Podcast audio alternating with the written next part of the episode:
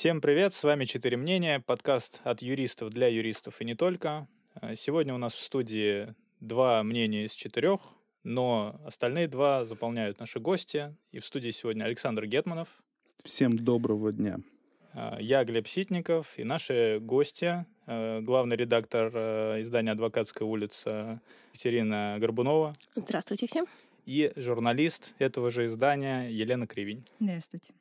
Сегодня мы поговорим о том, как журналисты и адвокатура существуют вместе, как одни, что одни думают про других, что журналисты пишут об адвокатуре, как они помогают всем людям э, или самим адвокатам понять, что из себя представляет адвокатская деятельность, как-то раскрыть ее для общества. Э, и обсудим некоторые резонансные, наверное, точки в истории э, современной российской адвокатуры.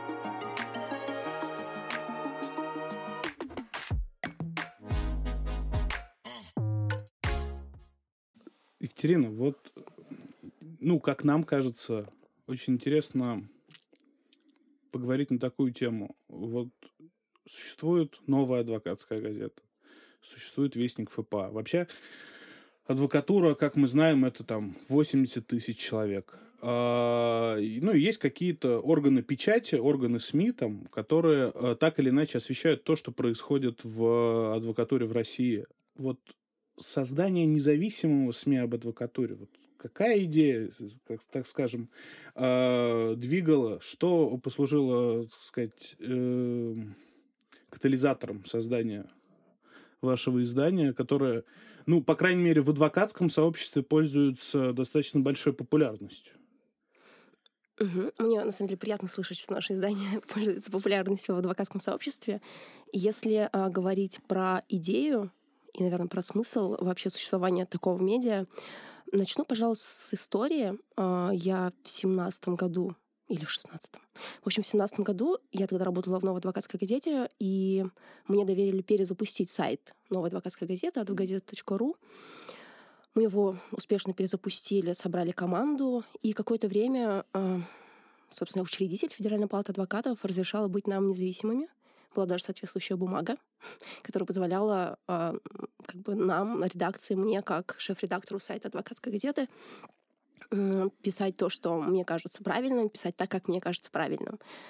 К сожалению, э, в какой-то момент учредителю показалось такое развитие не очень не очень удобным, не очень, может быть, безопасным э, для самой адвокатура как официальная структура, и меня попросили поступиться какими-то принципами.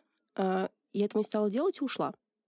И через полгода где-то появилась адвокатская улица, независимое издание а, с независимой редакционной политикой.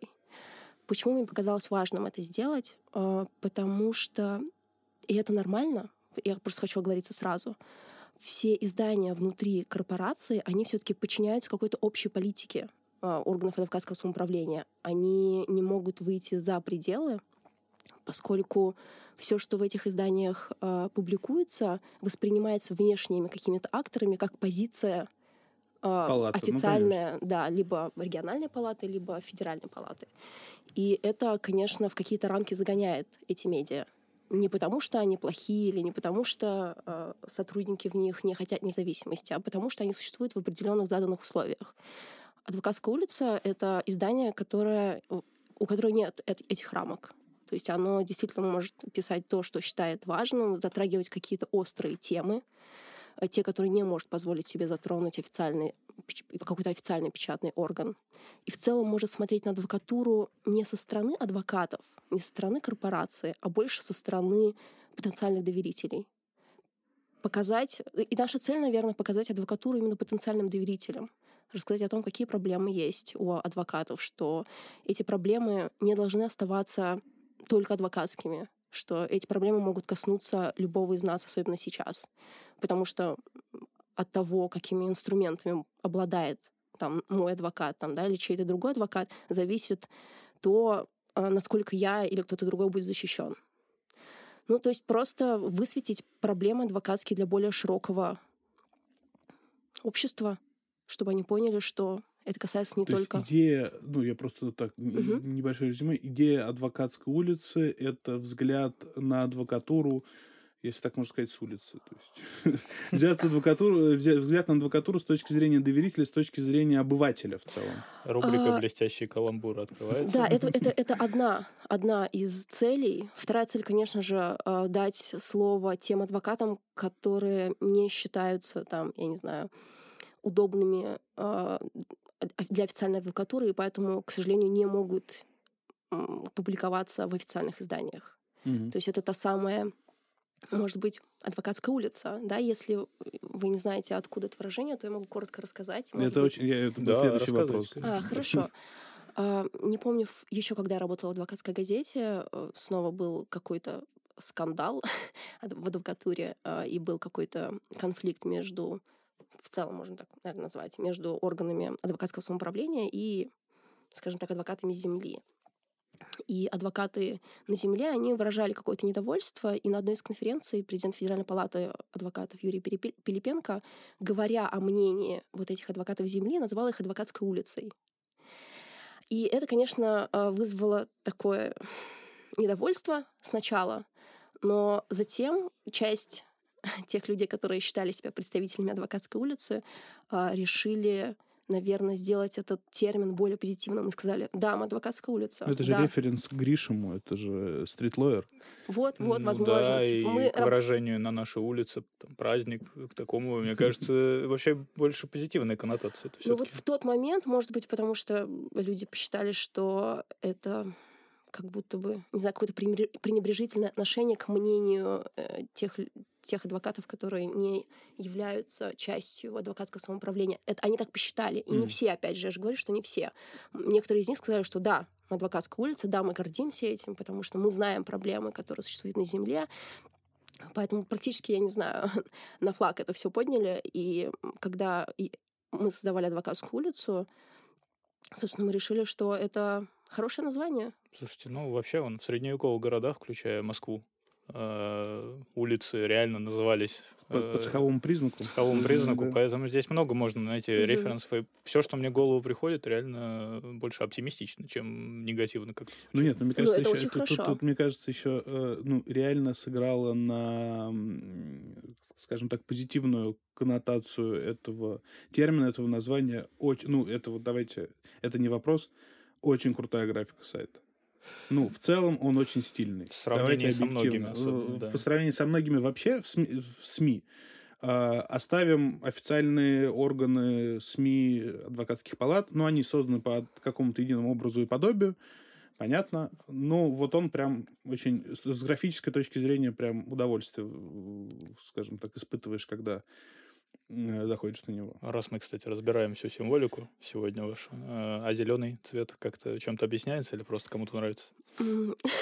Хотелось бы, знаете, подвести под это какой-нибудь красивый миф или красивую идею, но правда в том, что когда я рисовала для разработчиков сайта макеты, э, я использовала зеленый цвет просто как э, альтернатива к серому, который, которым я обозначала какие-то другие элементы на сайте. Мгм. И зеленый просто... Я люблю зеленый цвет. Я его просто использовала, чтобы отделять одни элементы от, други- от от других. То есть был серый и зеленый в макетах. И когда я это отдала разработчикам, они, видимо, решили, что зеленый хороший цвет. И поэтому, а, когда они показали первую версию сайта, он уже был таким зеленым. Мне показалось, что отлично выглядит, и мне приятно, что мой любимый цвет стал цветом этого издания. И еще хочу добавить, просто мне кажется, это важно, что вот это название «Адвокатская улица», его придумал а, советник и редактор «Адвокатской улицы», который вот с первого дня а, существования работает с, с нами, Александр Черных. Просто не хочу забирать себе эту идею, это его идея. Александр Черных, который из «Коммерсанта». Да, да, он редактор в «Коммерсанте». Закончим рубрику «Блестящие каламбуры» фразой «Зеленый цвет на адвокатской улице». Нормально? Все. Я считаю, что рубрика закрыта. Э, Знаете, вот готовясь к выпуску, я вспомнил, что где-то в начале нулевых было очень интересное, оно сейчас осталось в архивах, э, интервью э, Егоровой, тогда только вступившей на должность председателя Мосгорсуда, э, с, вот сейчас и дальше удивительное, да, то есть сейчас, вот что дальше я скажу, это вообще невозможно сегодня. С интервью, чер... интервью э, Егоровой Михаилу Борщевскому на э, «Эхе Москвы». Вот. Э, текстовая версия есть. Ну, она была, там даже есть аудио, по-моему, версия. Я давно не проверял, просто его переслушивал, ну, может, где-то полгода назад. Так что не отвечаю за то, что она сейчас есть. И там напрямую обсуждался такой вопрос, что э, необходимо, Егорова выходила, так скажем, высказывала такую инициативу при районных судах Москвы создавать не просто пресс-службы, да, эм, а создавать возможность э, судей каким-либо образом высказываться по решению, по делу, э, участвовать их в пресс-конференциях. Ну, это все, по-моему, я не до конца помню, это уже было дело Юкоса, не было дело Юкоса, но это как-то было связано вообще с э, вот этой историей. Э, прошло 20 лет, и вот мне интересно ваше мнение ваша Елена, Екатерина, ваша, вот на сегодняшний день то, как мы видим открытость судебной власти обществу, это то, о чем э, тогда говорила председатель Мосгорсуда, или мы вообще пошли совершенно в другую сторону и открытости... Э, сейчас открытости намного меньше, чем было тогда. И открытость ли это вообще? Потому что, с другой стороны, вот сразу я как бы э, антитезис, да, относительно того, что, конечно же, это не так, да, конечно же, сейчас более закрыта судебная власть, это, ну, как минимум, э, там, споря с вами, я бы сказал, что, ну, слушайте, у нас есть там телеграм-каналы пресс-службы судов, да. Есть телеграм-канал пресс-службы Объединенной пресс-службы судов Санкт-Петербурга, где, когда публикуется новость про возвращение протокола Юрию Шевчуку, пишется э, крутой референс, а в чистом поле ангелочки-васильки. Да? Ну, ну, вот так. Почему, почему это не открытость?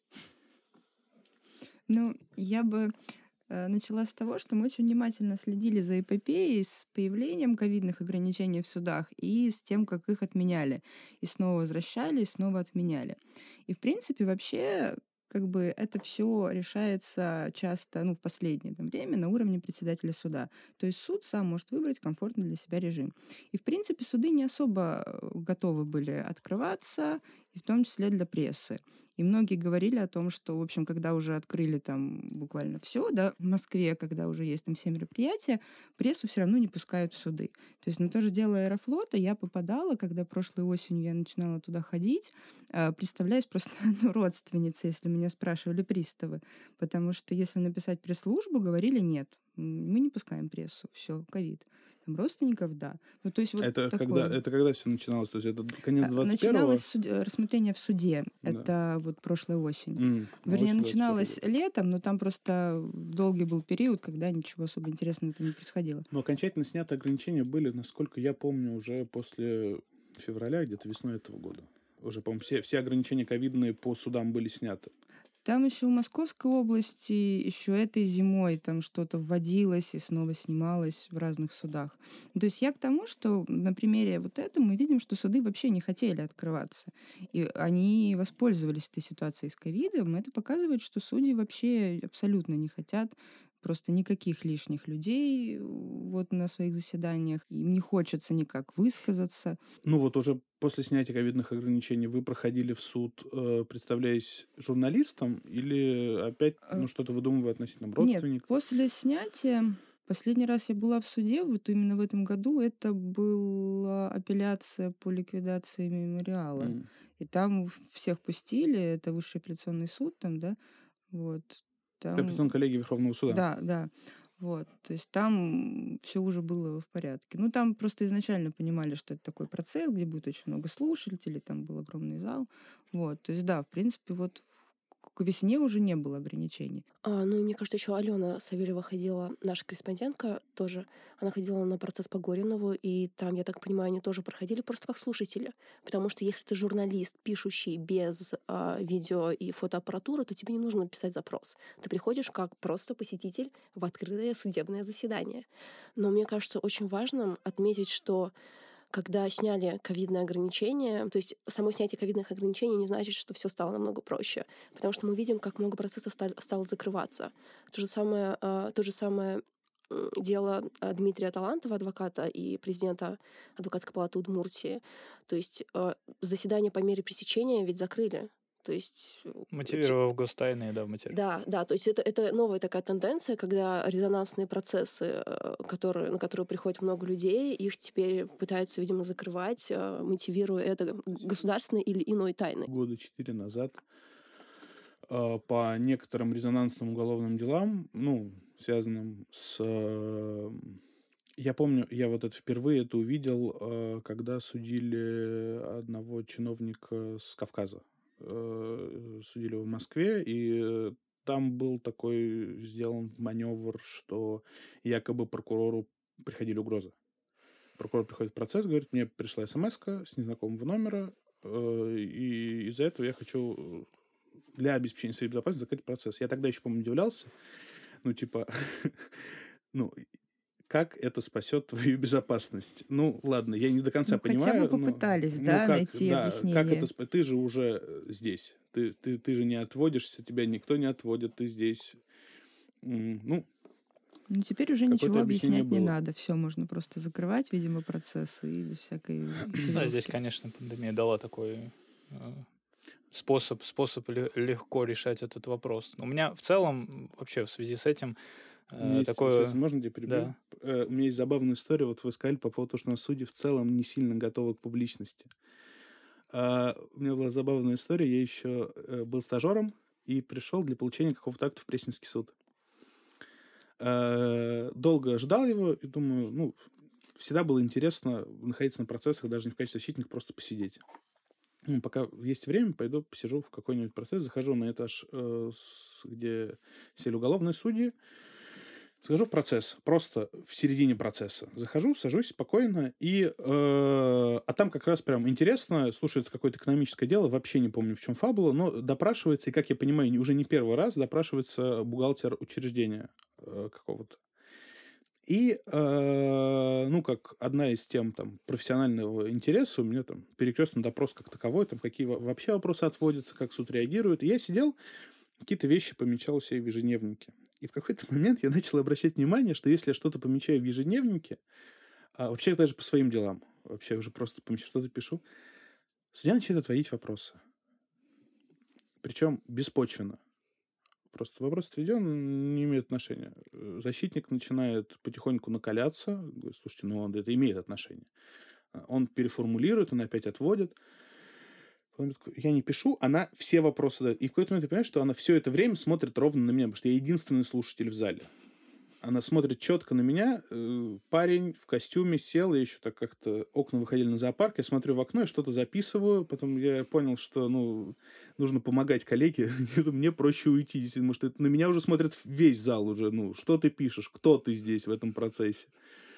Вот. И э, к тому, что многие не готовы, и многих вот эта некая публичность э, судей напрягает, э, я соглашусь, да.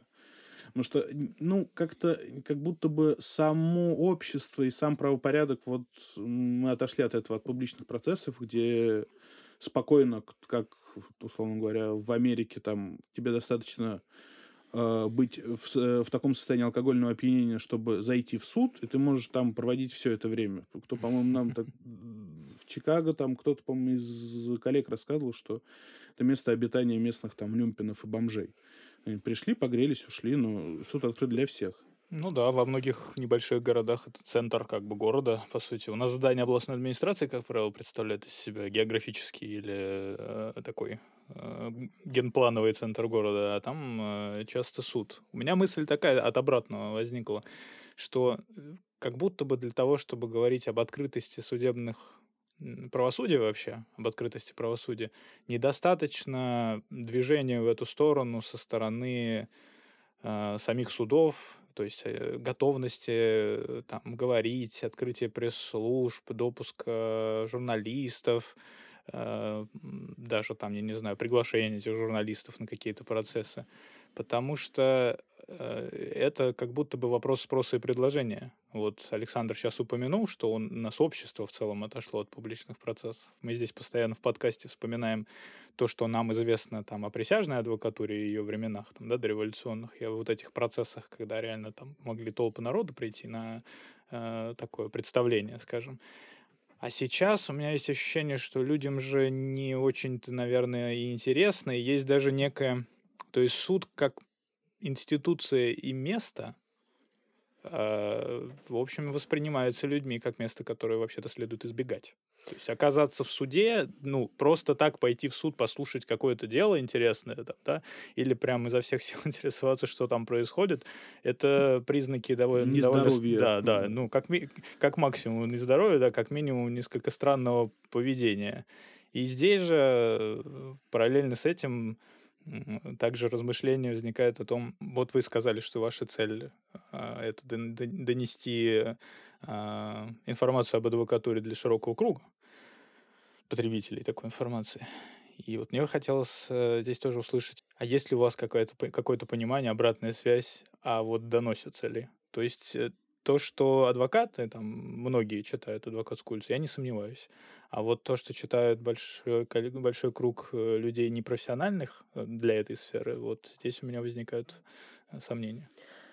Вы знаете, прежде чем ответить на этот вопрос, я хочу, наверное, прокомментировать некоторые тезисы, которые вы озвучили. Если вы не против, я постараюсь коротко это сделать. Да. Первое, Александр рассказал о том, что что судей напрягает, да, когда кто-то в процессе сидит, и что, возможно, это плохо влияет на процесс.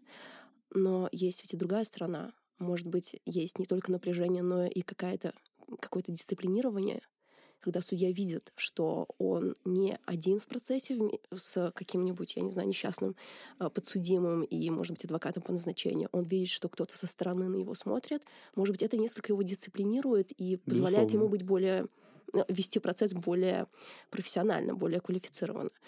А теперь, может быть, еще на несколько ваших тезисов. А, вы говорите о том, что, может быть, само общество как-то отдаляется от э, самого, может быть, процесса судопроизводства, не интересуется им. Мне кажется, что это все-таки вопрос во многом политический, потому что вы привели отличный э, пример. Вы сказали о том, что в США во многом чаще всего э, здание суда это центр города да, это какое-то, я не знаю, градообразующее здание, не знаю, все там собираются и так далее. А у нас это администрация, да, у нас это исполнительная власть, у них это судебная власть. И это о многом говорит.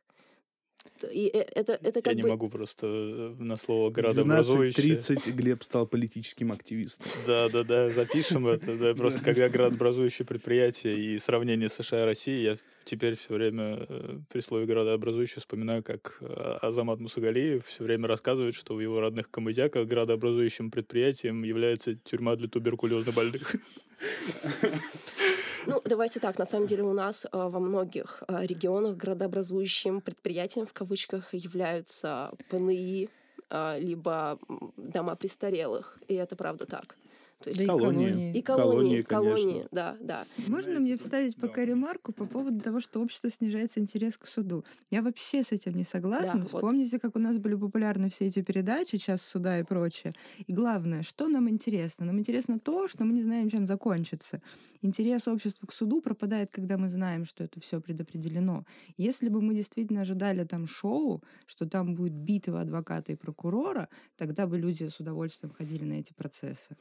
Ну, по поводу час суда, э, мне кажется, эм, конечно, можно сказать, наверное, что час суда суд идет, вот эти всяческие судебные шоу, которые э, были у нас на федеральном э, телевидении, они как будто бы их э, их рейтинги подтверждают наличие интереса к суду, но с другой стороны все, что происходило в час суда и суд идет, максимально далеко от того, что вообще может происходить в процессе. И никак вообще не коррелируется с тем, как на самом деле происходит процесс, даже с точки зрения самого процесса. То есть это изначально было... Э, ну, когда они появились, от начала нулевых, там, 2000, какой-нибудь 2002 2003 там, это изначально было понятно, что это просто, ну, некое шоу, телевидение было на подъеме, и просто некое шоу, которое реф, у которого есть мотивы судебного разбирательства. А, и есть мнение коллег некоторых, что они, что с точки зрения популяризации некой судебной власти, с точки зрения развития интереса к судебной власти, сейчас суда и суд идет, представив суд вот именно в таком неком э, балаганном виде, да, они наоборот и, и отбили интерес общества как вы считаете? Ну, не знаю, мне кажется, что люди по телевизору, конечно, могут одно увидеть, но если они сходили действительно в суд и живыми глазами увидели, что там ничего не происходит, все, ну, вернее, не происходит никакой битвы, никакой конкуренции, никакого состязания, все сразу Ну, понятно. это же не по всем, про- ну, это же... Ну, Ну, я- вы, ну, во-первых, больше про такой. уголовные, я думаю. Я еще один аргумент ставлю в, вот, в пользу того, что на самом деле у общества есть интерес а, к судебным процессам. А, Первое, нужно понимать, что изменилось время. И а, если раньше узнать о том, что происходит в суде, можно было либо, либо там на следующий или когда там день в газетах, либо а, если ты сам пришел ногами к- в суд, то сейчас судебные онлайны ведут очень многие издания. И такое известное издание, как «Медиазона», оно в целом, да, специализировалось, э, специализируется на каких-то э, уголовных делах, Мгм. на освещении их, э, м, расследования и затем рассмотрения в суде и так далее. Оно же выросло как раз на том, что они делали онлайны, они рассказывали о том, что происходит в судах. И насколько я знаю, я могу ошибаться, главный редактор «Медиазоны» э, Сергей Смирнов говорил о том, что сейчас, когда это 10 лет назад, да, «Медиазона» появилась? Я не помню, когда именно она появилась, это уже достаточно такое матерое старое издание. Он тогда еще говорил, что сейчас политика перешла в суды. И интерес на самом деле большой. И это видно потому, как много людей их читает. И это интерес общества еще еще одним а, доказательством является то, что в- когда еще не сняли ковидные ограничения, группа журналистов подала м, жалобу, либо иск, я уже не помню, в, как- в какой форме это было сделано, в- то ли в Мосгорсуд, то ли еще куда-то, то, в общем, в суд а, с просьбой открыть а, для журналистов суды. То есть на самом деле интерес есть, просто немножко изменилась форма. Люди хотят узна- узнать, что происходит в судах, просто они хотят получать информацию, сидя дома, работая, читая телеграм-каналы и читая издания, такие как «Медиазона», «Адвокатская улица» и так далее. Ну, а может быть, А не э, ходить вот мне мысль сейчас перешла, э, в целом, эм, просто развивая тезис относительно часа суда, в целом же э, действительно та форма, в которой процесс по любому делу, будь то арбитражный, будь то гражданское, административное, уголовное, та форма, в которой этот процесс проходит, ну, она же достаточно эм, строго процессуальная и эм, как сказать, не сильно развлекательная и достаточно тяжелый сам по себе материал. Понятно, что когда слушается многотомное уголовное дело, и когда десятки заседаний, может прокурор просто зачитывать документы. Может быть, проблема в этом, что сама форма не предполагает э, такого, что ты прям пришел и прям э, зачерпнул из истока, э, из родника мудрой, мудрости, да, там, ну, И ораторство. прям и ораторство, да, ты сел, может, может заседание пройти, ну, сами как судебные журналисты прекрасно это знаете, просидели 10 часов в процессе и за это время просто э, изучили там 10 томов. Ну, бывают и такие заседания. Ну, например, в деле Аэрофлота было заседание, где шел допрос полицейских, которые в итоге стали, ну, по сути, ключевыми свидетелями обвинения. Это очень интересное заседание. У нас есть репортаж, который называется «Полицейский, девушка и телефон незнакомца». Вот там не было скучно. И, в Ну принципе, в деле Аэрофлота были такие заседания, где все было очень увлекательно. Ну вот вопрос как раз, э, я задавал вопрос э, о том, э, знаете ли вы, читает ли вас широкая аудитория? Да, мы знаем, мы, и у нас даже, наверное, есть грамота, в кавычках. А, В прошлом году, в самом конце года, мы получили от а, «Медузы». Кстати, «Медиазона» и «Медуза» признаны иноагентами, на всякий Кстати, случай. да. Так вот, издание «Медуза» а, включило нас, по-моему, в число, в число там, десятерых призеров а, премии «Рижский бальзам». И, по-моему, мы единственная специализированная медиа, которые попали а, в этот перечень.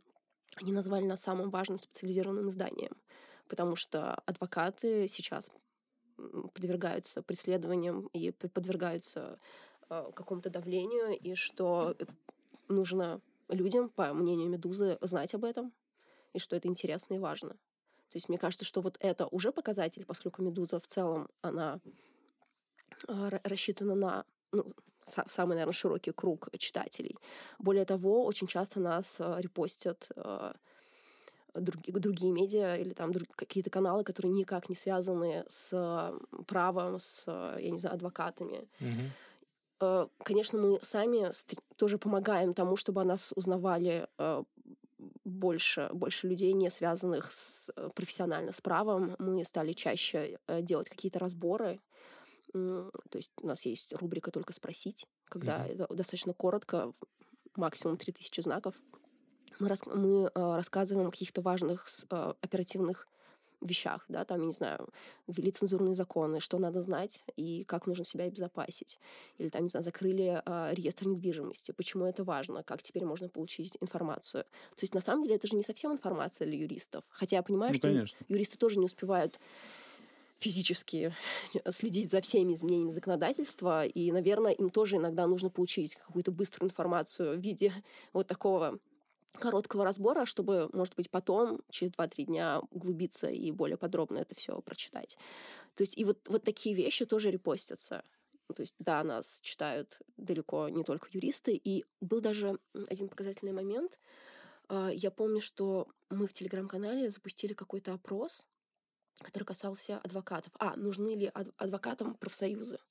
То есть mm могут ли вообще в адвокатуре существовать а, профсоюзы адвокатов? И там было три варианта ответов, а, что да, могут, нет, не могут. И я не адвокат, я не юрист, но хочу узнать результат. результат. Mm-hmm. И выяснилось, что таких людей 50% из тех, кто ответил. Хм. Ну, то есть это достаточно много, и это еще до того, как мы запустили такие рубрики, как «Азбука права» и «Только спросить», которые в целом рассчитаны не на юристов. Хотелось бы знать, зачем вот этим 50% а. Знать, а могут ли быть профсоюзы. А. Может, какие-то профсоюзные деятели. Может, это мафия. Они сразу придут ее контролировать, эти профсоюзы. У вас очень юридическое мышление. Вы сразу туда. Нет, ну это история, слушайте, это история итальянской мафии в США, они все контролировали профсоюзы. Надо как-то зарабатывать. Вот неоднократно упоминалось сегодня э, дело Аэрофлота, Вчера было ну, ключевое судебное заседание, скажем так, по рассмотрению этого дела в первой инстанции. Э, был оглашен приговор. Коллеги э, были признаны виновными. Вот, э, Елена, вы достаточно активно и вообще в целом адвокатская улица максимально освещала этот процесс, огромное количество материалов. Я, наверное, не побоюсь, если скажу, что это самое освещаемое судебное дело, которое э, ос, опубличиванием которого занималось ваше издание. Я тут, наверное, хочу э, такой небольшой дисклеймер вставить, чтобы не было такого ощущения, что мы выделили как-то дело Аэрофлота. Это не так. Мы первая наша публикация вообще на сайте улицы, она оказалась, э, в целом тенденции криминализации гонорара, и мы э, обзорно рассказывали обо всех делах которые входили да, в, в, этот, в этот пул дел. То есть это дело Третьякова, дело Юрьева и дело Аэрофлота. И мы на самом деле рассказывали обо всех этих делах. Просто дело Юрьева в какой-то момент э, э, застопорилось на том, что судья отправила на экспертизу все вот это вот. А дело э, Третьякова в какой-то момент защита решила, что публичить информацию с процессов, видимо, для них не самая там какая-то выигрышная позиция, и так как был ковид, и они опускали журналистов, и мы могли получать записи только от стороны защиты. Угу. То есть они э, не давали нам записи, поэтому мы не могли уже рассказывать об этом деле. И так вышло, что только дело Аэрофлота, да, мы не встречали каких-то преград, и поэтому это дело с самого начала и до конца. А дело Третьякова сейчас слушается? На третьем круге уже в Химкинском суде. Просто, дав... ну, обратил внимание, что очень давно адвокатская улица, по большому счету, ничего не публиковала. Вообще Это связано СМИ. именно с тем, что вы не можете найти взаимодействие, ну, защиты. Защита, Нет, эта позиция не защиты была. так. Просто, ну, как, не знаю, тут нет какой-то, я думаю, тайны, что иногда, может быть, защите не хочется, чтобы, ну, с каждого процесса все писали, чтобы там, ну, может быть, что судья почувствует давление, да, что каждое его слово будет вот на следующий день в газете. Вот, что, может быть, им просто показалось, что им не нужно в таком вот темпе именно так каждое... Не потому, что там прозвучит что-то, может, даже для них неудобное, а потому что, ну, лишнее давление там будет какое-то на суд. Вот. Но тут... Но сам процесс открыт.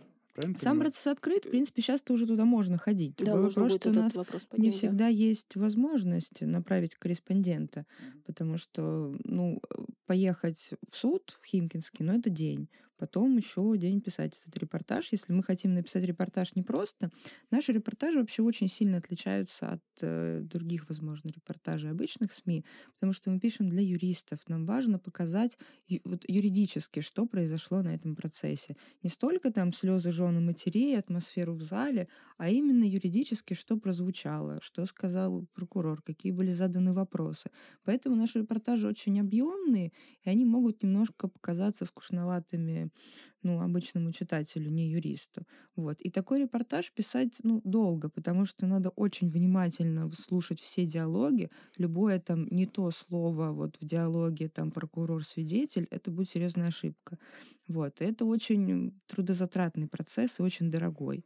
Вот. Поэтому вот сейчас пока вот, возможности такой у нас нет.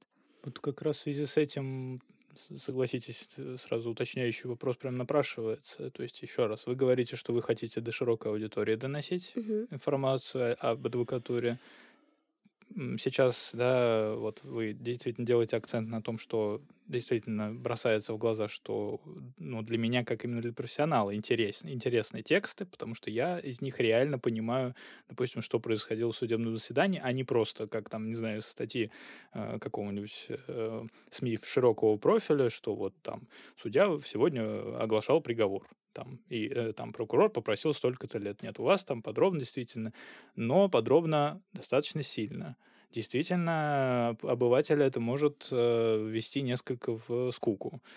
Насколько такой подход отвечает цели э, доносить до широкой аудитории? Ну, на самом деле, я тут должна признаться, что изначально э, вот этот, эта идея сделать так, чтобы и адвокатам, юристам было интересно, и в то же самое время э, мы не отталкивали этими юридизмами обычных читателей.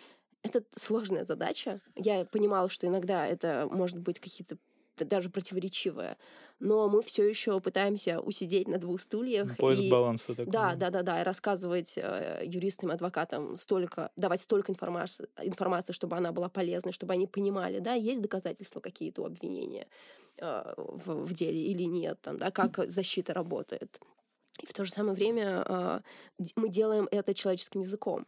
То есть даже самые сложные наши тексты, которые в целом э, рассчитаны, наверное, больше на адвокатскую или юридическую аудиторию, мы все равно даем эти тексты русским языком, который понятен не юристам. Но, с другой стороны, это ведь просвещение такого рода определенного, да, повышение правовой культуры через это. Если человеку, если вы заинтересовываете его предметом и стилем изложения, то он, наверное, постарается разобраться в том, что он читает, даже если это сначала вызывает у него, допустим, ну, непонимание терминов там или э, нюансов каких-то, но таким образом, наверное, он станет э, ну, более и, просвещенным в этой области. Ну, мне кажется, что у нас есть такой неочевидный м, третий адресат, э, если так можно сказать, это журналисты которые, может быть, следят, ну не может быть, а точно, они следят за нашими медиа, и я так понимаю, что они следят за ним чаще, чем за специализированными другими юридическими ну, изданиями. То, что, что вы они... сказали про да, они... перепосты, да? Да, и... да, да, да, да, mm потому что те тексты очень сложные, и они непонятны там даже, даже корреспондентам э, каких-либо там деловых изданий.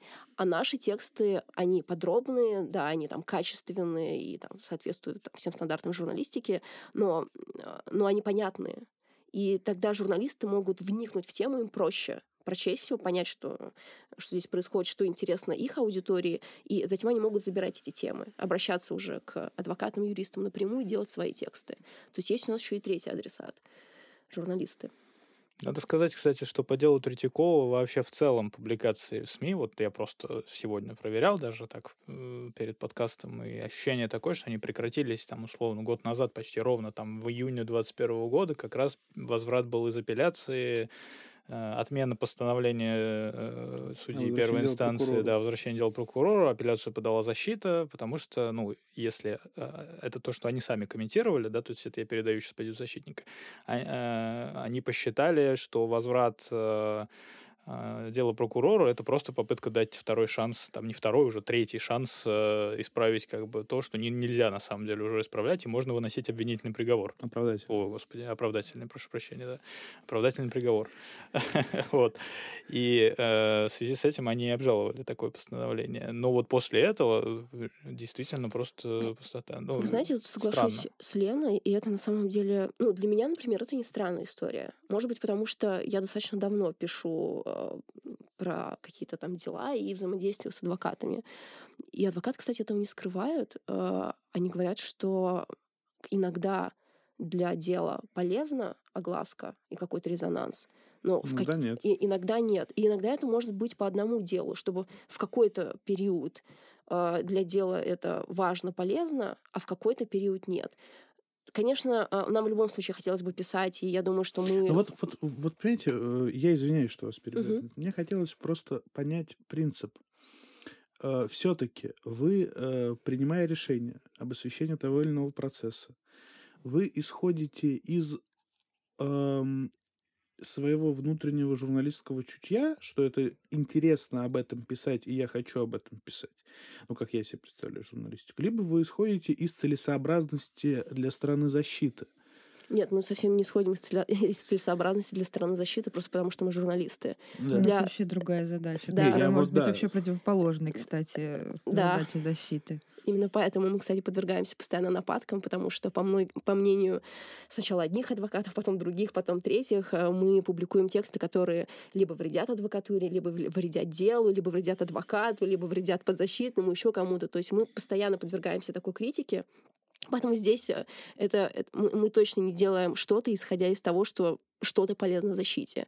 Мы а, ну, я могу там сказать, может быть, за себя, потому что вообще дела о криминализации гонорара, а, повторюсь, да, это был первый текст на, на нашем сайте. Это была тенденция. Я видела, что э, за один, по-моему, в течение года возбудили три таких дела, и они все как будто бы были ну, uh-huh. во многом под копирку. Там были одни и те же э, в целом претензии к защитникам, что вы были не нужны, инхаус юристы справлялись, э, и вообще ваши гонорары завышены. То есть это в течение года появилось три таких дела. Они все были громкими. По всем этим делам, насколько я помню, высказывала Федеральная палата адвокатов. Она это не так часто делает. Это была тенденция. И поэтому сначала про эту тенденцию мы написали обзорный текст, а затем нам нужно было следить, как эти дела развиваются. И вот у нас было дело Аэрофлота как какое-то модельное дело, потому что оно, во-первых, первое пришло к приговору, и мы хотели показать, как такие дела рассматриваются, что обвинение в итоге хотя бы в суде предъявляет, и как суд на основе того, что есть у него от обвинения и защиты, выносит приговор. Вот сейчас, так как мы все-таки начали тему по поводу дела Аэрофлот, я тоже себе позволю от себя и от лица моего коллеги Глеба Ситникова э, сделать некий дисклеймер.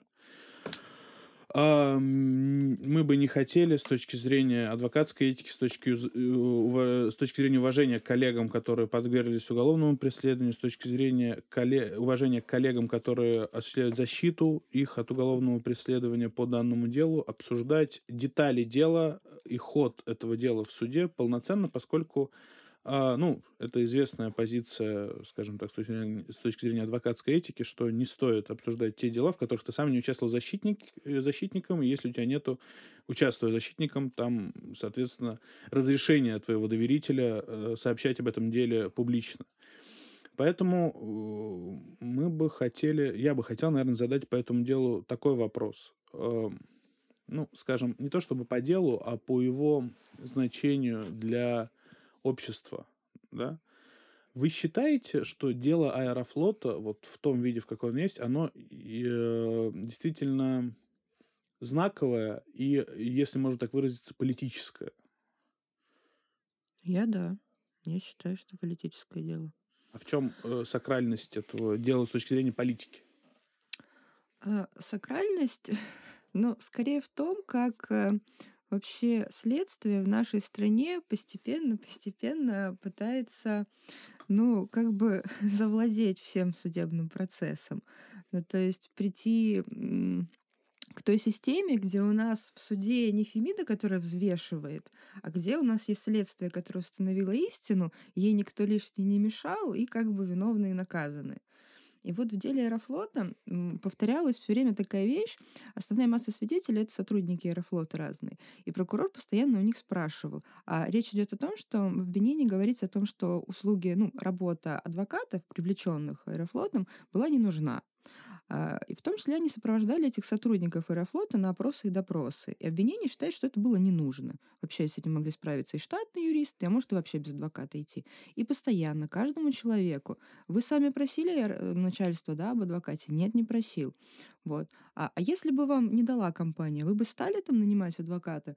И тут некоторые люди говорят, да не стал бы. Вот. И если человек говорит, что да, стал бы, вот несколько раз это доходило просто до курьезов, когда прокурор очень въедливо спрашивает, а почему? Ну зачем вам нужен адвокат? Ну почему вы, вы что, не могли виновны? прийти? Да, Да, это классика. Что сложного просто прийти и сказать? И вот в этот момент, ну, как бы мне становится страшно, когда по таким делам выносится обвинительный приговор, и это как бы уже стоит печать именем Российской Федерации, что так можно. И в итоге это все, ну, я это вижу, что это кончается тем, что следователь в принципе скажет, а зачем адвокат тебе, да, ты, получается, виновен, если ты с ним пришел. Иначе что сложного? Просто сказать правду, и мы установим истину. И все вообще забывают, что никакой истины быть не может. Есть весы, и у кого больше будет доказательств, тот и победит. И у нас вот пытаются выдавить вот это вот все из представления людей. Я Вот в прям этом удивлен, плане вы прям политическое. в, в- в последнем предложении об- объяснили ну, суть нового УПК 2001 года. Слушайте, я, я прям на секунду... а И, после, и перед этим они нам говорили, что они не юристы и не понимают многих существенных вещей. А, знаете, по, по мне- поводу Всегда выгоднее секунду, по сначала. поводу того, что с адвокатом, зачем, вы, зачем вам адвокат, я тут недавно столкнулся с другой ситуацией. Следователь напротив сказал человеку, который э, являлся в качестве свидетеля на неоднократно на следственные действия, а в какой-то момент сказал, послушай, а почему ты постоянно приходишь без адвоката? Ты что, себя невиновным считаешь? И вот он после этого он говорит, да. Ну, он говорит, ну, соберись Их не устроит любая ситуация, получается. ты, что такой расслабленный? Знаете, мне кажется, что еще в первом тексте про э, вот эти дела о криминализации гонорара, я не помню, кто из экспертов сказал правильную вещь, что не нужно рассматривать эти дела совершенно отдельно от того, что происходит с какими-то подобными делами в других сферах. Было дело Серебренникова, да, Кирилла? Да. Оно похоже на это. Есть очень много дел, когда э, под суд отдают э, каких-нибудь, я не знаю, в- владельцев каких-нибудь не знаю, заводов, э, предприятий около государственных или либо связанных с государством. И это всегда какая-то вот история про трату денег и, и так далее. Трату чьих денег самое Госу- главное. гос- ну, бюджетных денег, да? Мгм. То есть вот мне кажется, что это все, во-первых, вместе, ш- что я не знаю на самом деле, политическое это дело или нет. Правда, как бы не до конца понимаю. Может быть, это дело, в котором заинтересованы просто си- силовые органы, да, не, не кто-то там наверху говорит, что нужно такие дела провести показательно, чтобы что-то.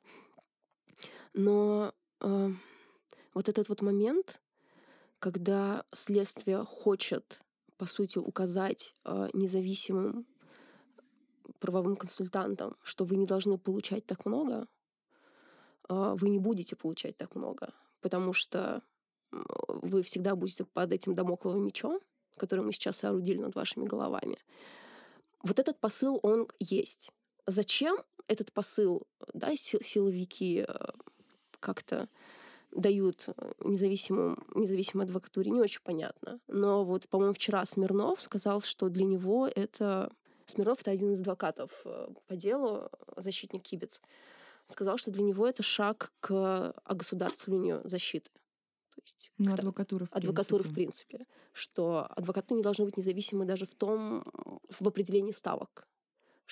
Параллельно на этом московском, господи, питерском международном юридическом форуме а, заместитель, значит, э, у вас же материал За- читал, э, за- за- Мгм. да, замминистра юстиции говорит о том, что мы не хотим э, контролировать адвокатуру.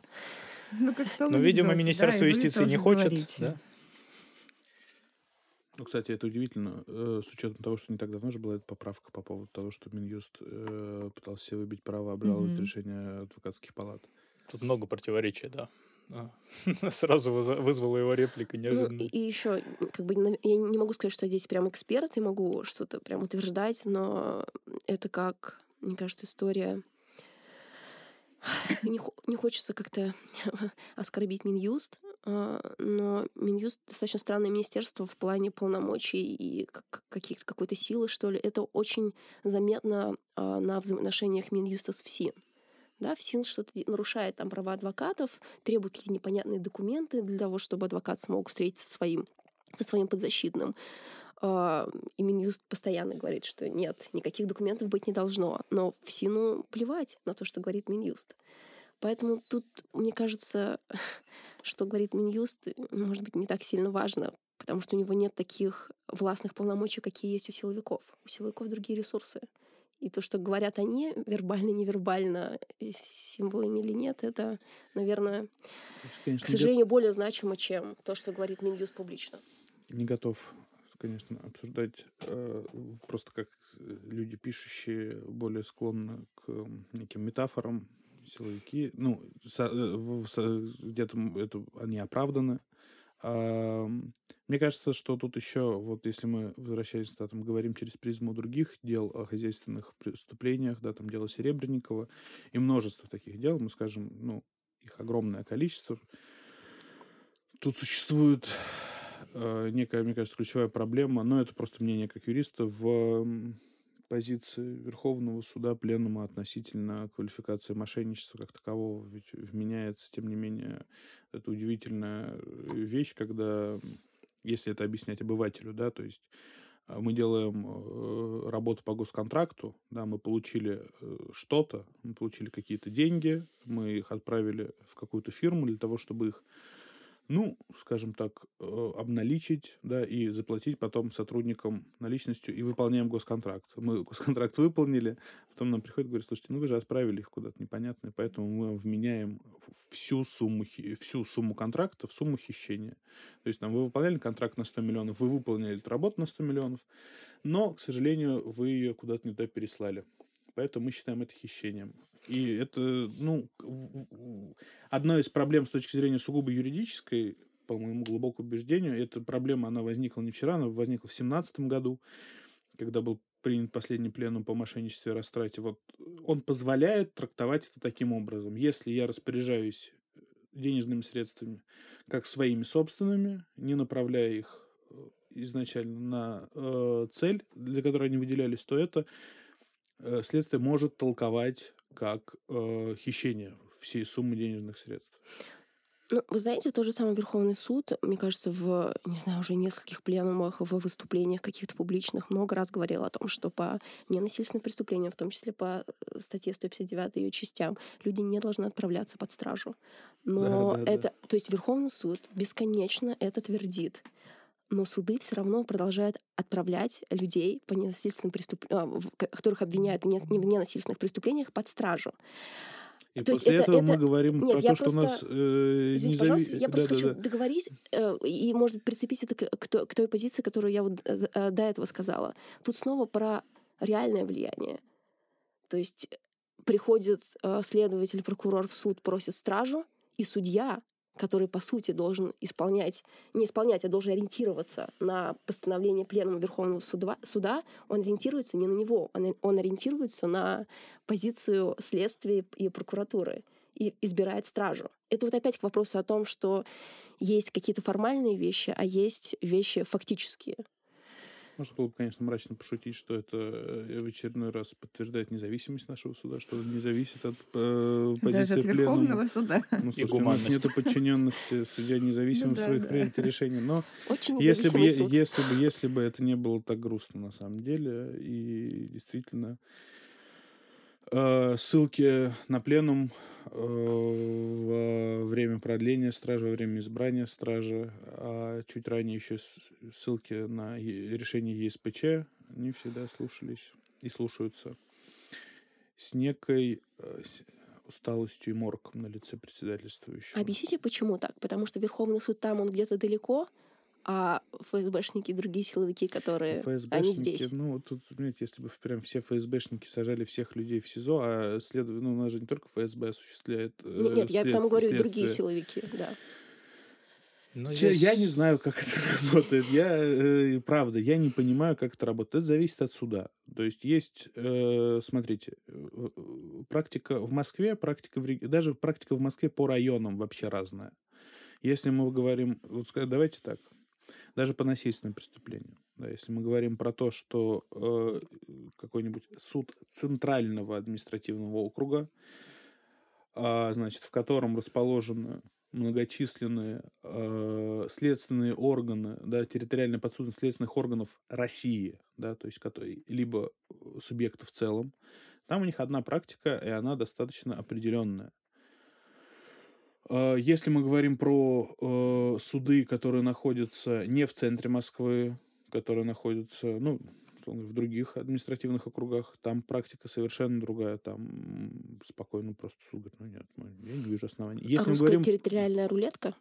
Если мы говорим про э, суды в регионах, вообще третья практика. То есть э, действительно там сказать, ну нет, мы не будем этим вообще заниматься, ребят. И зачастую иногда практика в регионах э, более позитивна, если ты просто изучаешь, она как будто более позитивна, как будто судья садится, нет, давайте мы сейчас разберемся. То есть, несмотря на то, что это даже насильственное преступление, это вызывает иногда там ну, у какой-то из сторон, там, у прокуратуры, у стороны потерпевшего, это может быть наоборот, там, негативно. Ведь э, суд же, это не только про защиту, да, есть, э, есть потерпевший очень часто, который тоже может быть не согласен с, неким, с некой позицией. У нас же еще существует э, проблема следующее. А, если ты самостоятельно, своими силами там, да, где-то освещаешь какой-то процесс путем социальных сетей, коллеги, которые представляли потерпевших, очень часто сталкивались с тем, что вот они рассказывают про дело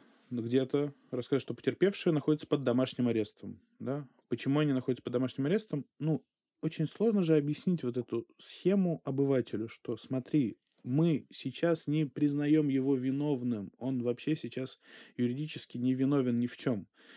Мы лишь только применяем некие меры государственного, скажем так, принуждения, пресечения, чтобы он не совершал дальше преступления, чтобы он не, э, чтобы это лицо, он, она там, неважно, э, не э, занималось в дальнейшем там влиянием на следствие, что если мы посадим в СИЗО, то это не то, что мы все наказали, вот и замечательно, вот и сиди там, дружок, дальше.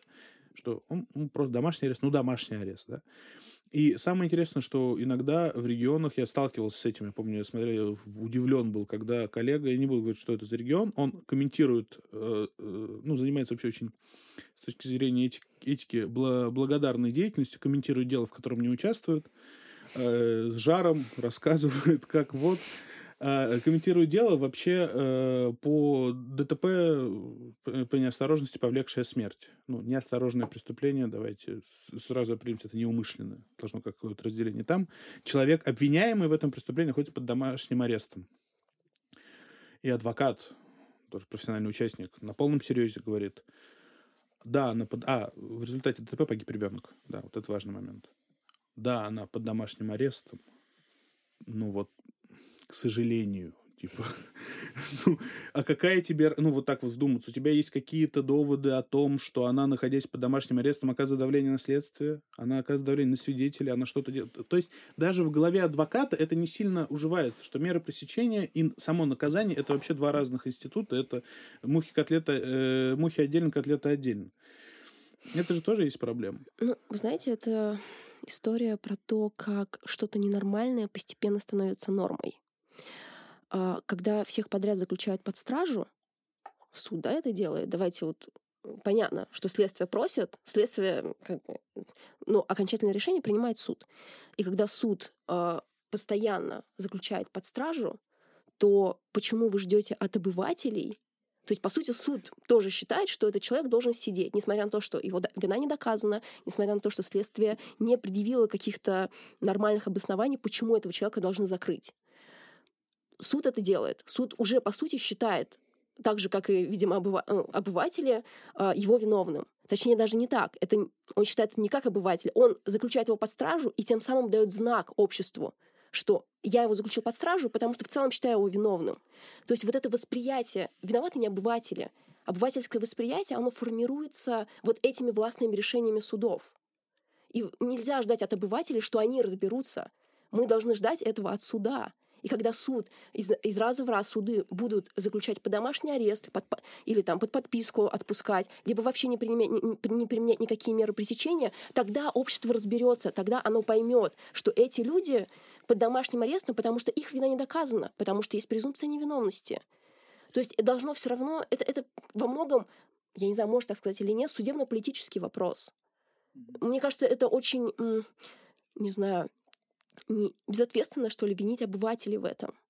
Когда нет, сами нет. суды... Смотрите, ну давайте прям вот э, представим э, ситуацию абстрактную. Да, представляем, допустим, какой-то регион, в котором э, банкротится застройщик, и э, куча людей стан- становятся обманутыми дольщиками. Они возбуждают дело по э, не раз уже упомянут за этим столом 159 и сажают под домашний арест, потому что все понимают, что, слушайте, несмотря на это, у него есть какие-то... Ну вот даже э, при том, что нет оснований его заключать по 159 по ненасильственной статье, а, а заключение под стражей которой уже сломано множество копий. А, ну, вот мы вот так считаем. Он, может быть, пока под домашним будет, даже с точки зрения чисто обывательского. Он как-то деньги соберет, У него-то дом есть. Да. Вот, э, он что-нибудь достроит, да, доделает свой контракт. Э, и очень часто обманутые дольщики с пеной у рта, э, объединяясь в какие-то группы, доказывают, какого черта он под домашним арестом, вор должен сидеть в тюрьме.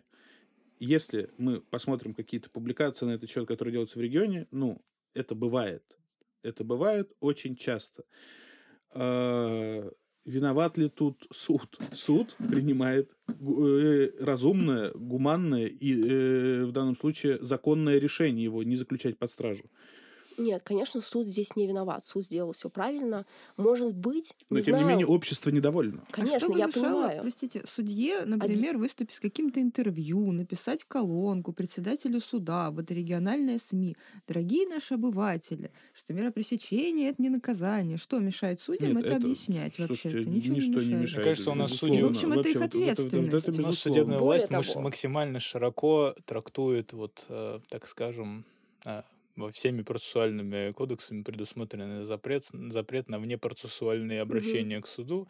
Они его, по- такое ощущение, что распространяют не на то, что обращаться к суду внепроцессуально нельзя. То есть нельзя зайти в кабинет к судье, вот просто зайти в суд, не в день заседания, зайти в кабинет судье, как вот, кстати, часто мы в произведениях, описывающих американские суды, там каких-нибудь Мгм. смотрим, он может позвать на беседу, попьем кофе, адвокат, обсудим, что вы мне вот там приносите какие-нибудь доказательства, ну что, давайте так вот решим, дело вот так вот. И это воспринимается нормально там, где люди доверяют, как скажем, самой институции. А у нас они считают запрещенными любой контакт с внешним миром за пределами судебного процесса. Они же до ну, то есть суд довольно-таки редко разговаривает там э, с э, участниками процесса до того, как там включится аудиозапись, да, как, как это взаимодействует. Ну, если, в раз- этом- если взаимодействуют, то в этом есть некий флер такого, это между нами. Вот, вот такое. И это, и вот э- это, это ощущение, оно прям витает всегда.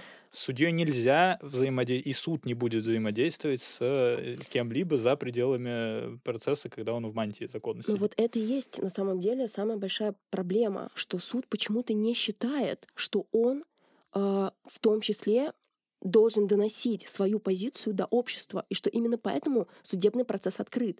И я знаю, что, может быть, процессуально это не требуется от судьи, но что мешает судье? Вы, может быть, мне скажете, что этому есть какие-то процессуальные препятствия, и я тогда приму это. Но что мешает судье в постановлении четко объяснить, что этот человек, вот в вашем примере, уходит под домашний арест, потому что... В интересах потерпевших, да, в первую очередь. Да, да, нужно это объяснить в постановлении, Конце... и тогда это тоже уйдет в, в СМИ. Да. Более того, нужно... Да, ну, это уже, мешает, на самом деле. Это уже вопрос журналистам о том, что нужно брать комментарии защиты, потому что защитник объяснит, что мы просили домашний арест потому что, и значит в этих в перечне этих потому что будет в том числе забота о потерпевших, что если этого человека посадят в СИЗО, он не сможет продолжить свою там, предпринимательскую эту деятельность, не сможет достроить ваш дом, более того, он разорится, и вы точно ничего не получите. А если он останется под домашним арестом, то есть шанс, что он соберется, найдет деньги и, и достроит... из страны. Нет, и достроит ваш дом для того, чтобы... договорить за вас любой обыватель. Я понимаю, но должна быть позиция высказана. А когда она не высказана, и есть только позиция обывателя или обвинения в, в, в самом общественном прост... дискурсе, то, конечно, она преобладает. Нет, ну я не спорю, да, что у нас э, вот эта проблема, с которой мы, собственно, от, отчасти начали, э, она и в том числе судебные постановления не они написаны так, ну в первую очередь судья пишет всегда таким образом, чтобы не его не отменили, чтобы я не буду лучше вот этого сейчас расписывать все, вот эти вот свои мнения высказывать, это, знаете, как, э, конечно, можно сравнить там, ну, какое-нибудь условное решение по делу а, Абрамович-Березовский, да, когда суд расписывает, английский суд расписывает прям дословно, мы верим этому свидетелю, не потому, что он предупреждался об уголовной ответственности по 37 и 308 ПК, там подписи все поставил, э, допрошен в дневное время, без, и на него не оказывалось давления, а потому что мы верим ему, не верим другому. Потому что другой уже, в принципе, как они, по-моему, про Березовского говорили, что у него очень своеобразное отношение с истиной, с объективной действительностью. Он очень легко предпринимает, э, принимает то, что происходит. Э, ну, он способен поверить в свою ложь.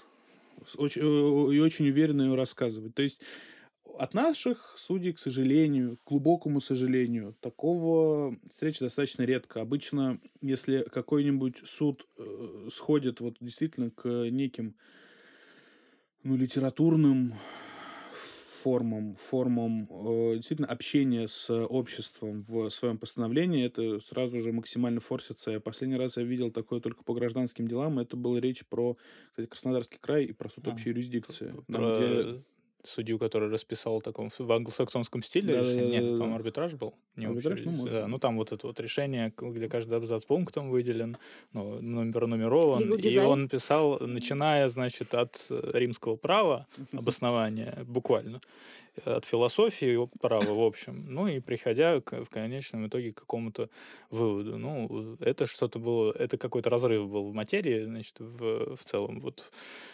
нашего пространства-времени. И вот судья вдруг как-то озарила его, вот что-то такое написал. Я не уверен, что он когда-либо еще такое решение после этого написал и напишет, потому что, я думаю, он шокировал многих, конечно. Ну вот видите, тоже проблема в приоритетах, когда для судей и судебной системы главное это, чтобы вышестоящая инстанция не отменила приговор, потому что у них там своя, да, в кавычках, палочная система, а не чтобы вынести справедливый приговор, не чтобы объяснить обществу, почему он вынес такой приговор, потому что он не чувствует ответственности перед обществом. Он не считает, что он должен оправдываться и что-то объяснять обществу. И это, конечно, ну, такая нет, вещь вот, очень Екатерина, разрушающая. Я, я, к сожалению, я, к сожалению, вас э, должен прервать очень часто, вот мы сейчас пока говорили, вы используете абсолютные величины. Он не считает постоянно. Все, ну, вот, э, все возводите в абсолют, то есть э, некие вещи, которые происходят в судах. Э, мое мнение, допустим, как участника процесса, зачастую э, бывают судьи, которые, и даже судьи в тех самых центральных судах Москвы, которые, вынося свое какое-то решения, они действительно руководствуются... Они могут его так не расписать. К сожалению, они могут его так не расписать. Но из решения, которое они выносят, они руководствуются действительно вопросом там, справедливости, как они ее по себе представляют, эту справедливость. Они могут остаться после вынесения... Я это видел на этой неделе, когда судья осталась после вынесения приговора, угу. освободив человека в суде, и сказала ему, я поверила вам, я поверила вашему отцу, я надеюсь, что вот то, что произошло, это, собственно, ну, какая-то трагическая ошибка. То есть э, такое бывает. И не И, нужно э, возводить в Нет, абсолют. и она вынесла соответствующее решение, да, верно? конечно, да. Просто потому что мы знаем от адвокатов, по крайней мере, в соцсетях они об этом пишут, как бывают противоположные ситуации, когда суд выносит одно решение, а затем Говорит, либо, либо как-то непроцессуально в кавычках извиняется, объясняет позицию. такое То же, са- то бывает. же самое со следователем. Мы тоже знаем об, об этом со слов адвокатов. Когда следователь по-человечески все понимает, Это в 90% Но вы же случаев бывает. понимаете. Да, вы же понимаете. Да. Ну вот я, наверное, немножко об этом. Но вы правы, что, может быть, а, у, у- меня, по крайней мере, есть какая-то деформация, поскольку мы, как медиа, пишем о каких-то супер вопиющих вещах. Да, мы считаем это важным, писать о проблемных там, кейсах, о про- проблемах в, э, в, там, в корпорации или там, о проблемах, которые испытывают в своей работе адвокаты. Ну, то есть, действительно, мы делаем на этом акцент. Ну и у нас есть некий такой отбор здесь э, не с нашей стороны, потому что адвокаты тоже к нам приходят не вот я такой молодец, у меня все хорошо, рассказывают о том, что плохо, а не о том, что хорошо. Вот. И здесь мы тоже имеем, если у адвоката все прекрасно прошло, ну, прошло, ему и СМИ не нужны. А приходит, когда ему нужны А, кстати, чтобы- вот почему? Вот э, иногда думаешь, Мне вот вы- выиграл, выиграл какой-нибудь процесс. Я Да, хочу где журналисты? Да, да, да, где- выходишь, выходишь сюда, где журналисты? Где А вот там- эта история, опять же, Да. из любого классического? Вот недавно этот выходил сериал про Анну Делви э, на Netflix, про вот эту э, выходцу из... вы- выход- Выходку. выходку, да, вы- выходку из э, России, которая ее называли там светская львица, она в Нью-Йорке э, провернула, значит, такую, почти провернула, так скажем, совершила покушение на, на то, чтобы провернуть мах- махинацию и получить очень много денег в качестве инвестиций от крупного банка для того, чтобы открыть какую-то арт-галерею в центре э, Нью-Йорка там за баснословные деньги, будучи никем вообще просто. Она всех ввела вот в ощущение, что она какая-то богатая наследница, не будучи ею вообще. И, в общем, про нее сделали вот сериал на Netflix, купив у нее права. Она отсидела срок уже за это все. У нее Netflix купил права на историю и э, так далее. И там был такой момент, что вот адвокат, который ее защищал, он как-то очень случайно там ее стал защи- защитником. Но для него это, он вел его дело это практически там бесплатно, потому что у него не было никаких денег на тот момент уже. А, И он это дело вел четко, Первая потому ошибка адвоката. он что? понимал там, что э, оно резонансное. Э, Оно оказалось в итоге даже более резонансным, чем он сам думал. Когда они написали, э, там, написало одно издание, стали писать все остальные, потому что материал был очень хороший. Вообще сериал, кстати, про журналиста больше, не про э, эту девушку и не про адвоката. Но адвокат, там было четко постановлена такая вот, такой тезис, что после этого дела, когда э, он его провел, несмотря на то, что ее как посадили, но ее оправдали по большей части а, пунктов, основ- самых главных а, присяжных, у него разрывался телефон. Что вот просто вот о нем рассказали, вот он вел это дело, и значит все, к этому адвокату сейчас все пойдут, потому что о нем написали. Есть ощущение, что и в России многие юристы, и в том числе адвокаты, через э, популяризацию себя там на телевидении и в СМИ как-то, соответственно, свой, свою привлекательность для потенциальных доверителей повышают. И поэтому довольно странно, вот, ну, э, почему вы причем, говорите, что тут- адвокат не идет, если у него все Мне хорошо? тоже ведь это странно. Странно. И это. были ситуации, когда мы разговаривали с э, руководством адвокатских палат, ну, регионов, и был вопрос, ну, расскажите, вот у вас есть успехи, там, допустим, в делах по судам присяжных, да, вот у вас есть там какие-то прям много побед, оправданий, ну, расскажите, интересно же почитать. Ну, почему-то вот... Слушайте, знаете, я, наверное, хочу здесь, может быть, не, не признаться, в кавычках признаться. А, Когда ты живешь в России, и ты журналист, то, во-первых, у тебя достаточно мало ресурсов, если ты независимая медиа. Конечно, если ты подконтрольная медиа государственная, то у тебя очень много ресурсов. Но если ты независимая медиа, то все не так. И а, особенно сейчас в России происходит очень-очень много а, плохих вещей. И когда у тебя ограниченное количество ресурсов, то ты должен выбирать. Либо рассказывать о проблеме, либо рассказывать о том, как адвокат выиграл какое-то гражданское, скажем, дело, которое в целом-то не очень интересно всем остальным. Потому что оно не показывает тенденцию, оно не, не влияет и не становится каким-то, в кавычках, прецедентом. Мы, конечно, есть редакционная политика, конечно, есть выбор. Нам приходится это делать. в том числе потому что нет ресурсов. И, и, и в этом случае я там, как главред, конечно, отдам предпочтение какой-то истории с, проблем, с проблемной частью, чем, чем отдам ресурсы, чтобы рассказать, какой адвокат молодец. Хотя, конечно, мы иногда это делаем. Особенно, когда это встраивается в какую-то общую дискуссию, которую мы долго ведем, и эта сторона важна, показать, что в этой истории есть не только негатив, есть и позитив. Но если выбирать, то мы, конечно, ориентируемся на те вещи, которые, считают, ну, которые там, считаются проблемными. Хотела бы дополнить. Все-таки ты говоришь о том, что мы хватаемся за самое необходимое. Это уже сначала это ситуация, когда каждый день что-то происходит. А до этого все-таки мы действительно очень искали хорошие новости. И мы просили адвокатов рассказывать нам о каких-то значимых победах, колонку написать, еще что-то. Просто у человека он приходит в СМИ, когда ему нужна помощь. Когда да, у него все да. хорошо, он не идет в СМИ. Ну, я бы не сказал. Ну, ну приходите кажется, э, с не, победами. Не, не, нет, кто, а, имеется человек, э, не читатель, имеется человек адвокат. Да, адвокат. Я человек, адвокат. как читатель, думаю, нет, Вряд, вряд ли он когда-нибудь беда. Он Мне прям кажется, идет, что есть еще давно не читал ничего. Такая, я не знаю, неромантичная проблема, что ли, или неромантичный момент в том, что адвокаты иногда думают, что журналисты сами все узнают, следят вообще mm-hmm. за всеми соцсетями всех э, адвокатов, всех news, каких-то ньюсмейкеров, вообще знают обо всем. И, конечно, если я такой молодец, выиграл гражданское дело, конечно же, об этом сразу же все узнали. Когда я написал э, в соцсети пост, о том, что Второй Конституционный суд отменил решение какой, э, суда первой инстанции. Ну, суд, я понял. Апелли... Это, ну, то есть, Екатерина, вы, вы, вы немного утрируете, конечно, происходящее, но... Э, Очень важно, мне, чтобы мне сам кажется, адвокат приходил кажется, и да, объяснял, что, почему что... это дело важное, почему то дело, которое он выиграл, оно важное, прецедентное, и как оно может помочь его коллегам.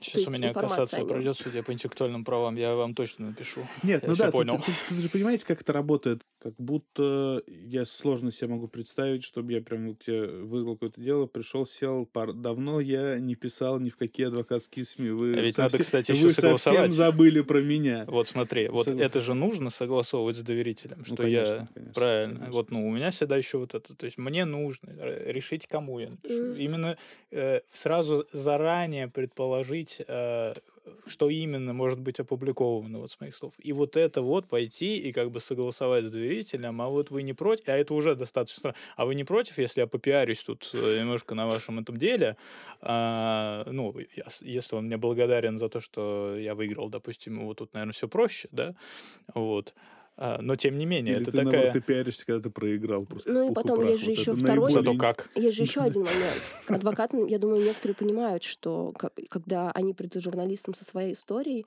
то журналист пойдет ко второй стороне, чтобы получить мнение ну, той стороны. Подвергнут критике. Да, и тут, конечно, я думаю, что я не знаю, но, наверное, адвокатам сложнее согласовывать подобные публикации со своим доверителем. Что я сейчас расскажу о деле, но вы должны понимать, что к вашему, в кавычках, процессуальному ну, к, к вашему противнику э, эти журналисты тоже пойдут, и у них мнение тоже спросят. Да, и статья да, получится нехвалебная. Доверителю, а... получившему э, положительный судебный акт, хочется, чтобы этот судебный акт был последним, что сказано по этому вопросу. То есть, если там написано, особенно в, в том числе, вот, особенно в гражданских делах, э, там, где речь идет о, о том, кто прав или не прав в конкретном правоотношении обязательственного, да, Ему вообще не интересно, на самом деле, вы очень правильно это говорите, чтобы потом еще дальше это обсуждалось. Как то, что он будет, э, э, он будет везде показывать, э, как вы, Елена, сказали, с печатью именем Российской Федерации бумагу, на которой написано, что он прав. Поэтому да, проблем много здесь. И это вот в том числе разница культуры в я даже не уверен, что это российская, допустим, культура э, правосудия, да, и, и там противопоставляемая, допустим, американской. Может быть, это вообще в целом вот э, в англосаксонской системе, построенной на решениях по конкретным делам, все построено, право построено mm-hmm. на решение по конкретному делу. Решение по конкретному делу и те, кто принимал участие в создании прецедента, имеют гораздо большее значение и право заявлять о себе, чем в романо-германской, где закон и право исходят от кодекса, установленного государством. То есть в нашем правопорядке государство обладает такой привилегией что угодно как бы говорить по поводу того, как оно вершит правосудие. Вот, не знаю, так вот, наверное, можно это выразить. А все остальные участвуют в этом, э, исключительно исполняя конкретную свою задачу. Да, это, это, это интересный взгляд. А, а вот не кажется вам, э, вот с точки зрения доверия к адвокатуре, доверия к адвокату общества, что как будто СМИ уже для общества подобрала некую неприглядную ролевую модель адвоката, ну, если мы смотрим там дело Ефремова, сильно, типа, был распиарен вот этот некий трэш, который происходил, Потому что э, складывается на ощущение, что адвокат для общества это в целом коллективный Ильман Пашаев, нежели чем коллективный Генри Резник. Я... Как будто бы. Ну, вот мне просто интересно ваше мнение, Да, как да. э, или да. опровергните, или что-то третье предложите. Боюсь, что я настолько глубоко э, уже в именно специализированном медиа, что я точно не тот человек, который может там выступать от имени общества, но я могу поделиться, наверное, своим каким-то впечатлением. Во-первых, история с э, адвокатами Ефремова, это, мне кажется, немножко травма такая для всей адвокатуры, потому что адвокаты, я думаю, обиделись, что как же так, про нас теперь думают вот так, и, и вы склонны преувеличивать влияние, что ли, этого кейса. Но, может быть, я склонна преуменьшать влияние этого Мгм. кейса, такое тоже возможно. Но в целом, мне кажется, что э, есть фигура, и во многом этому способствуют именно американские фильмы, а, есть образ адвоката, который умный, придет, поможет, все знает, защитит. Все равно все еще есть. Ричард Гир. И люди все еще ходят к адвокатам и ждут именно этого. И когда они, конечно, разочаровываются, то это там другой вопрос. Но мы в своем медиа очень часто рассказываем о том, какие адвокаты герои. И мне кажется, все наше медиа, оно в целом говорит о том, что смотрите, адвокатов преследуют, ад- адвокатов давят, у них пытаются отобрать независимость. Но они, несмотря на все это, продолжают делать свою работу. Они не боятся, они не уезжают из России, они продолжают вступать в так называемые политические дела, они продолжают говорить. Хотя все, все вокруг говорит, что вы должны уйти из профессии, потому что у вас вот столько, так- там, не знаю, такой процент оправдательных приговоров и такой процент там избрания стражей и, и, и так далее. Там, да, у, у вас выгорание, про вас говорят, что вы оказываете паллиативную помощь, там, я не знаю. Ну, то есть, Я вот это не слышал, это Класс. очень здорово. а, я, к- я к чему? Адрес, пожалуйста, этого человека. Я, я о том, что э, как раз, ну, по крайней мере, мне так кажется, адвокатская улица показывает, насколько героические адвокаты, и поэтому мы, мы очень часто называем их супергероями. То есть для нас адвокаты в России особенно, это супергерои, которые, несмотря на все происходящее, продолжают делать свою работу. Ну, нет, мне кажется, мы уж точно показываем, Да. какие адвокаты супер крутые, супер молодцы. А вопрос про образ адвоката в СМИ. Вот я, например, мониторю очень часто региональные СМИ в поисках того, что случается с адвокатами. И, конечно, да, вот в региональных СМИ очень много таких заголовков. Адвокат обманул клиентку. Ты открываешь, адвоката только задержали. Ему-то, может, еще арест не избрали. Вот, там, или, не знаю, только там сегодня избрали арест, ну, как меру пресечения. Вот. И уже адвокат обманул. Ну вот чего ты, журналист, так пишешь? Но все-таки это Да, это нехорошо, к нам, это вопрос к нам К, нашему, к нам что вопрос. мы не смогли выстроить какое-то профессиональное сообщество такое крепкое, в котором мы бы сели журналисты друг с другом как-то пообщались и сказали, что мы так не делаем. Это вообще незаконно так писать, ну, это неправда. То есть он никого не обманул. Вы написали ложь. Ну, Это вопрос, мне кажется, больше к нам даже, не к И еще я понимаю, что вам не очень нравится, что я обобщаю и так далее, но все же это нужно понимать, и это, наверное, то, что я осознала за 10 лет в адвокатуре, что и адвокаты, и журналисты — это такие же люди. Они живут в той же среде. И когда вы рассказываете про адвоката, который возмущается избранию домашнего ареста, э, Не там, адвоката. Ну, не адвоката, я говорю там про обывателя. А, нет, вы говорили, что А, какой-то, да, да-да-да-да-да, вы говорили, да. что там был адвокат. А, так. Да, да, да, да, да. Да-да-да. Я просто к тому, что и, Такие и люди. журналисты, и адвокаты, мы все живем вот в этой среде с обвинительным уклоном во всем, да, и поэтому как бы нужно образовываться, нужно просить адвокатов так не говорить, да, я не знаю, может быть, возбуждать дисциплинарки, какие-то предупреждения выносить за то, что они так говорят. Нужно чаще э, и в целом суду давать вот этот знак, что те, в отношении которых возбудили дело, они еще не виновные вообще-то. Мгм. Нужно постоянно это проговаривать. И адвокатам в целом тоже при общении с журналистами нужно базовые истины проговаривать. Не нужно надеяться на то, что журналисты есть пять лет вашего юрфака и еще там 10 лет практики. Ничего этого у него в голове нет. Он во многом для вас должен быть обывателем, непрофессиональным, которому нужно объяснить базовые истины, что у нас есть презумпция невиновности, и все считаются невиновными, пока не дока- не доказано обратное, что мера пресечения — это не наказание, что а, обвиняемым по каким-нибудь, а, я не знаю, предпринимательским статьям лучше находиться на домашнем аресте, потому что, а, это не насильственное преступление, вы бы хотели, чтобы вам вот вынесли так- такую, такую меру пресечения, и, б, потому что тогда он сможет делать свой бизнес дальше, отдавать долги, достраивать дома. Платить рабо- То есть раб- это, своим это, работникам. это всегда и э, налоги. как бы такая двойная история. И журналисты недостаточно профессиональны, тут надо признать, да, и адвокаты э, надеются на профессионализм, который, к сожалению, не всегда есть. А Есть вот еще одна И ситуация, мы адвокаты сегодня могут быть недостаточно профессиональны. И Да. вообще, Это если тоже. я, поддер- я поддерживаю э, ваш тезис о того, что мы все, собственно, выходцы из одного общества, и что к, эм, как бы мы, может быть, не думали об этом, но следователи, судьи, прокуроров тоже не завозили ни откуда-то. Они тоже выходцы, вот они отсюда же. То А есть, это не- не поэтому, инопланетяне. да, да, да, сто процентов вообще. Сто процентов. Сегодня тоже обсуждали с э, Сашей еще вот один такой поворот вот так, как бы какого-то отношения журналистов к адвокатам, да, вот сейчас мы обсудили, так скажем, случаи, когда неприглядный образ может создаваться, причем необоснованный иногда, да, а, или пушится этот э, неприглядный образ.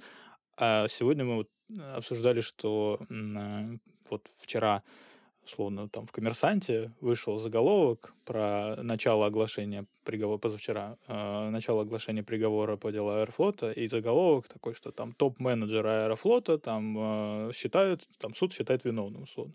И про адвокатов, которые наравне с ним, как минимум, э, здесь э, подсудимые, вот, а, ам, где-то вот в конце, в описании как бы самого кейса. Вот, а почему мы вообще там про Ну, это ссылка пишем, на, да? на предыдущий просто. Ссылка на Да, предыдущий да, да. материал, вот это дело, там возбуждено в 2018 году в отношении этого топ-менеджера, там э, полностью его фамилия, имя, отчество, и адвокатов с инициалами, там вот, вот, вот так. И вот мы, честно, я даже здесь вот как-то предложить какого-то объяснения не могу, э, кроме какой-то совсем вот, вот банальщины, что, ну, то есть, получается, ну, вообще неинтересно, да? То есть, это что, дело против топ-менеджера флота, а их как бы Да, прицепом, по мнению коммерсанта, прицепили? Если бы там адвокат был, не знаю, Или потому Ну, что это это коммерсант? коммерсант, может, это это коммерсант, это деловое издание, и Мгм. они делают акцент а, на том, что, по их мнению, важно их аудитории. Так Ага. делают почти все медиа, так же делаем и мы. Когда мы рассматриваем какую-то историю, то мы ее рассматриваем с точки зрения, а что адвокаты?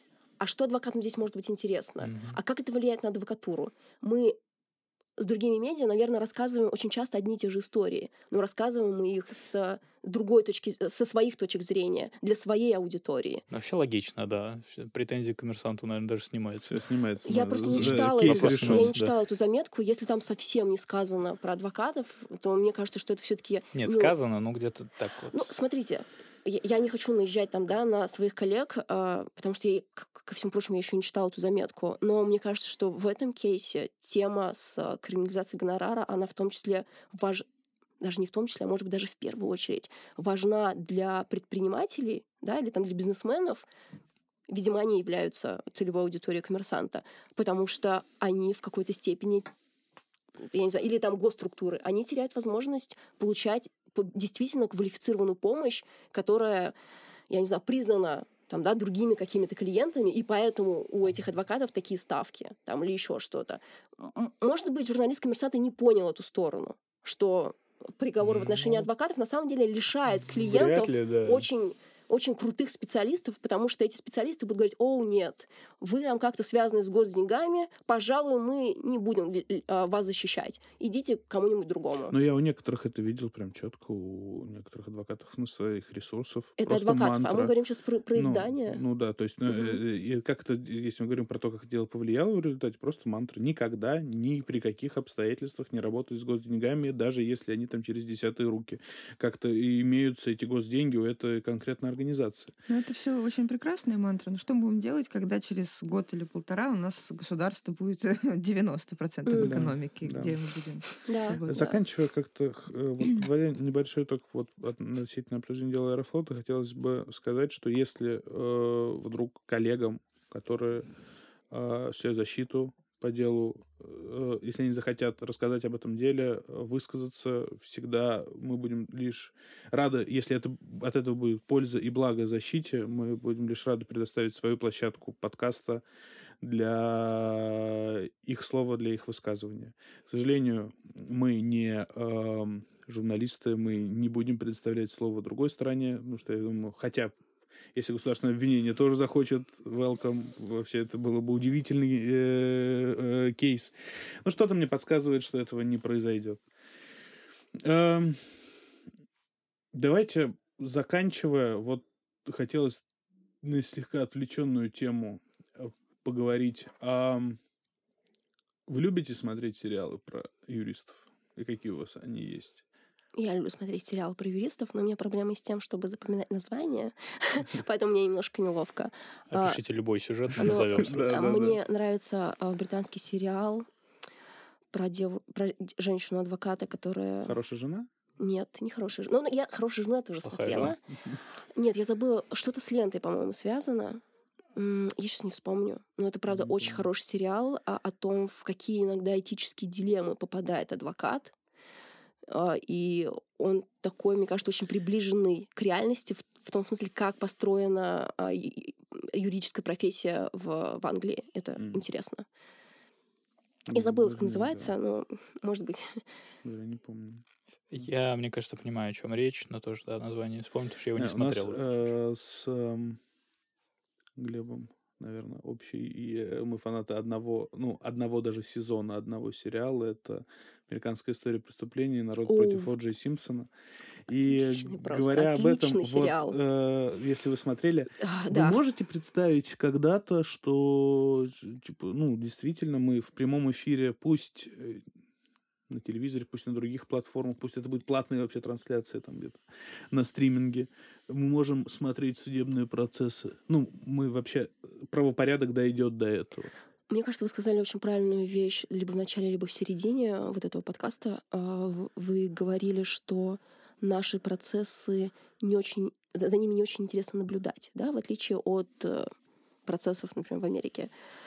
Наверное, если судебная система немножко развернется к обществу и будет помнить о том, что один из принципов судопроизводства да, это гласность, открытость и так далее, и сделает эти процессы чуть более понятными, менее формализованными, может быть, оставит какие-то вещи там формализованные в, за пределами вот этой публичной истории, то я думаю, что да, очень надеюсь, на самом деле, на то, что в наших городах залы, э, здания с- судов будут центральными, и я надеюсь, что действительно люди поверят в суд и начнут наблюдать за тем, как дела развиваются, потому что не будут знать печальную концовку заранее. Да.